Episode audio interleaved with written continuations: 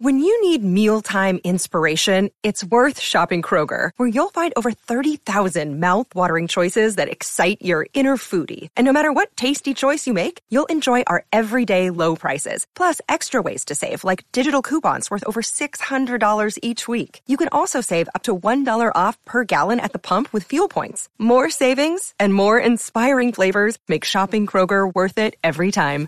Kroger, fresh for everyone. Fuel restrictions apply. Another day is here, and you're ready for it. What to wear? Check. Breakfast, lunch, and dinner? Check. Planning for what's next and how to save for it? That's where Bank of America can help. For your financial to-dos, Bank of America has experts ready to help get you closer to your goals. Get started at one of our local financial centers or 24-7 in our mobile banking app. Find a location near you at bankofamerica.com slash talk to us. What would you like the power to do? Mobile banking requires downloading the app and is only available for select devices. Message and data rates may apply. Bank of America and a member FDIC. Do you know what I use to record these podcasts? It's Anchor by Spotify. It's the easiest way to make a podcast with everything you need all in one place. Let me explain. Anchor has tools that allow you to record and edit your podcast right from your phone or a computer. It's all really, really easy. It's all really intuitive. When hosting on Anchor, you can distribute your podcast on listening platforms like Spotify, Apple Podcasts, and more. It's everything you need to make a podcast. Good morning. Welcome to Breakfast with Kent for Wednesday, October 21st, 2020. Brought to you by the great people at today's dentistry. Made my appointment on Monday. I'm going to get another teeth cleaning at today's dentistry. You know why? Because they're the best. Dr. Mike O'Neill, the best dentist I've ever gone to. You can make an appointment as easily as I did. Just call 317 849 2933. How about the Indiana Pacers? It took them seven weeks, but they finally landed on their guy, Nate Bjorkgren from the Toronto Raptors. He's been Nick Nurse's assistant at many stops, uh, two in the D League, which has become the G League, and now with the uh, Toronto Raptors. Prior to that, he was an assistant coach with the Phoenix Suns, uh, credited at least in part with developing Devin Booker, Fred VanVleet, Norman Powell and and some of the best players on those teams. He says that he's very adaptable. That he is, uh, he didn't say this, but people within the NBA are saying that he's very innovative. So that's a good thing. He's 45 years old. He's a native of, uh, of Iowa. He played some college basketball at the University of South Dakota. Loves basketball. Good. We like that. So, of all the people who have been mentioned as potential candidates for this job, you know what? Nate Bjorkgren really off the radar. Eh, his name came up, uh, but a couple of weeks ago, then all talk about Bjorkgren stopped, and and you thought it was going to be a guy like Chris Finch or uh, one of the other candidates, Chris Quinn, I guess was named as kind of a candidate. Chauncey Billups. Um, Dan Craig, but it, uh, Nate Bjorkgren really was kind of that guy who was sort of a dim underdog in this deal. And why? I don't know. There, there's a great video. I posted it online on Twitter all over the place, uh, kind of a biographical uh, video that the Raptors put together that I think sort of show us exactly who Bjorkgren is uh, a little bit. And that was interesting. And, uh, but, you know, can he coach? We're going to find out. We'll all find out together. It is not the same deal being a great assistant and being a great head coach. They require different attributes. Some people have the, the attributes to be both, some people do not. We're going to find out together about Nate Bjorkgren and uh, we'll find out beginning today at 11 o'clock when the Pacers have a Zoom call with the media to introduce Bjorkgren. We will uh, air part of that or all of it. Somehow we'll put it together for you immediately following that press conference a little bit later today. That, of course, will appear on all social media and on kentsterling.com. Uh, social media debate yesterday. Stephen Holder of The Athletic kind of brought this up. Uh, should Andrew Luck's number be retired by the Indianapolis Colts? The definitive answer to that is no. It should not be retired. There's been one guy whose number's been retired with the Colts since the Colts moved here, and that's Peyton Manning. You got to be a Hall of Fame, first ballot Hall of Fame, Super Bowl champion type guy. You got to be a statue type guy to get your number retired. But Ring of Honor, that's a different thing. And Andrew Luck belongs in the Ring of Honor. And, and here's why. Because Jim Harbaugh is in it. All right. If Jim Harbaugh is in your Ring of Honor, then Andrew Luck should be in your Ring of Honor. Jim Harbaugh was kind of a part time quarterback in Indianapolis during the mid 90s from 1994 to 1997 as a starter. The Colts with Harbaugh, uh, they were 20 and 26. So uh, Jim Harbaugh had a couple of terrific games, and we revisited a couple of those games on Monday because the Colts, in their history in the regular season, prior to last Sunday, three times had come back from 21 point or more, and I think it was just 21 point deficits. Twice in the 1995 season, where Jim Harbaugh was captain comeback, and the Colts went nine and seven, found their way to the playoffs, and then moved into the AFC Championship game and played a game at Three Rivers Stadium that's a game for the ages with a ball on Aaron Bailey's stomach that he couldn't corral in the end zone. Uh, a Hail Mary with no time left on the clock that would have sent those Colts to the Super Bowl. It was a great season, a great game. But you don't go into the Ring of Honor just based on that. Andrew Luck was a hell of a good quarterback for, for the amount of time that he was healthy here in Indianapolis. Went to the playoffs his first three years, went to the playoffs his last year, he was a really good starting quarterback. I know that there's some bad mojo attached to his walking away from the team with, uh, you know, two weeks left before the opener. But you know what? For what he did on that, I don't think that was entirely his decision, to tell you the truth. I think he wanted out earlier and and he was told, you know what? Why make a determination now? Let's just keep moving through the process during the preseason. And if you feel that way two weeks before the season, no skin off our nose, no skin off your nose. Let's go. We aren't going to put you at risk until the regular season. So if it's a health concern, just keep working out and see if you can kind of reignite that fire. I think that that's what happened. Uh, but Andrew Luck left the team. People hold him accountable for that, and that's all well and good. But as long as Jim Harbaugh is in the Ring of Honor, you can put Andrew Luck up there, and Andrew Luck is going to outshine Jim Harbaugh in literally every possible way. Anthony Castonzo, we spoke to on Inside Indiana Sports Now yesterday.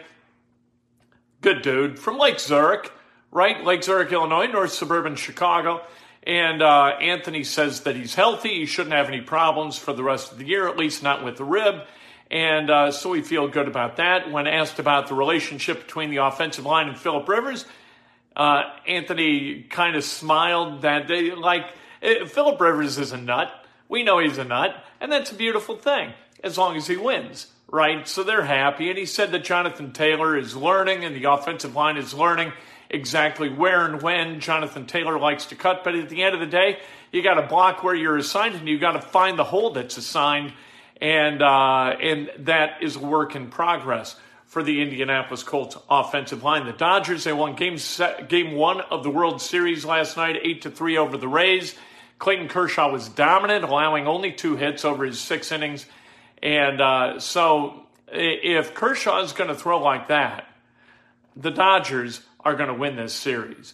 But whether Clayton Kershaw is going to throw like that is to be determined because postseason Clayton Kershaw is different from uh, regular season Clayton Kershaw. Regular season Clayton Kershaw might be the most dominant starting pitcher that we've seen in the last 50 years over a period of time.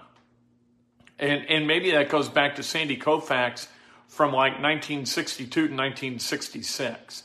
Uh, in the postseason, Clayton Kershaw, you can get Clayton Kershaw. We'll see what he does in his second game of the series, and we'll see if maybe he can throw in one, four, and seven if this thing goes seven. The Dodgers are the best team in baseball. The Rays have an uphill battle that grew a little bit steeper yesterday as they lost game one of that series.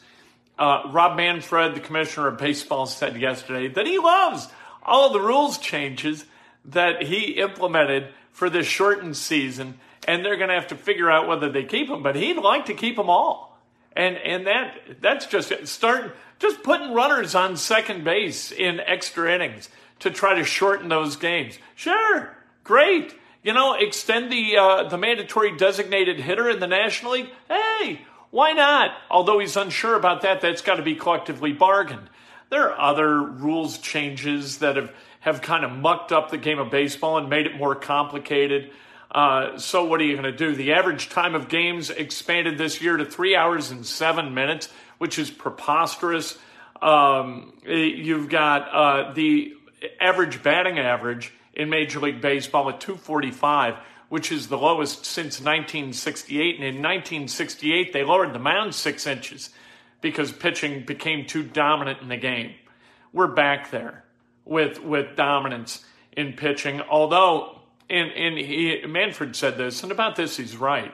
60 games, you know what? Is that enough of a sample size to really glean any meaningful evidence that rules have worked or that the game's got to be changed a little bit? Uh, uh, the length of Major League Baseball games, it's just too long. I mean, my God Almighty, are these pitchers being paid to go full on every damn hitter? Do we need five pitch counts against everyone? What are we doing? For God's sake, let just throw strikes. Let them hit it, right? Strikeouts are fascist. Didn't we learn that in Bull Durham? Of course we did. So, so let's move to baseball. Here's what I do. This fixes a lot of stuff. Shorten accounts. Three, three balls for a walk, two strikes for a strikeout. Let's move the game along, for God's sake. I, I can't sit there and watch an entire game. I love baseball. I grew up playing baseball every damn day, every day.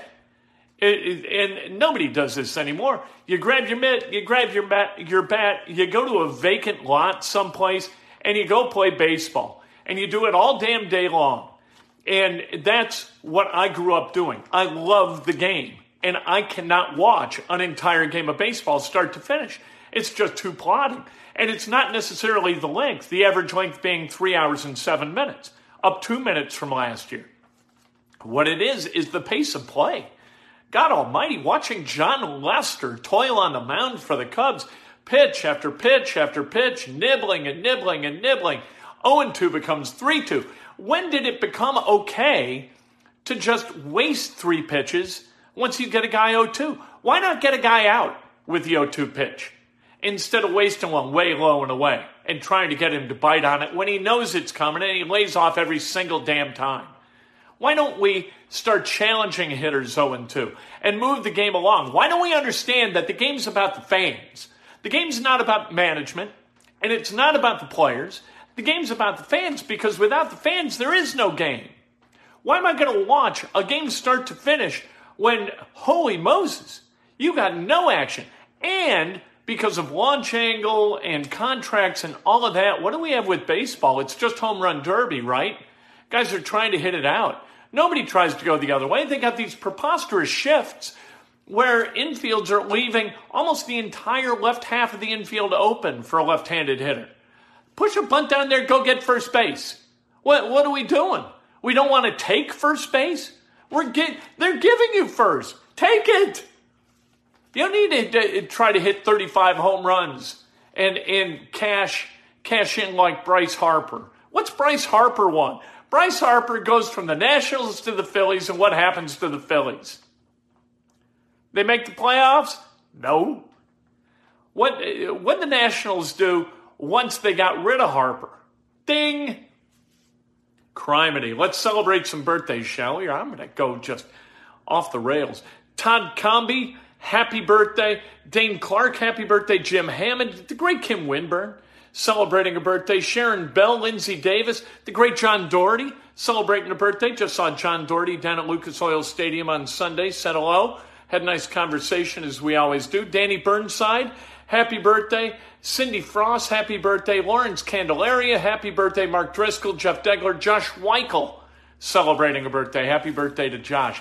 If today's your birthday, you celebrate like hell. If it's not your birthday, you celebrate somebody else. That's best done with an honest and specific compliment today. Inside Indiana Sports, now we are going to talk to Nate Bjorkman, the new head coach of the Indiana Pacers. I can't wait to get to know this guy.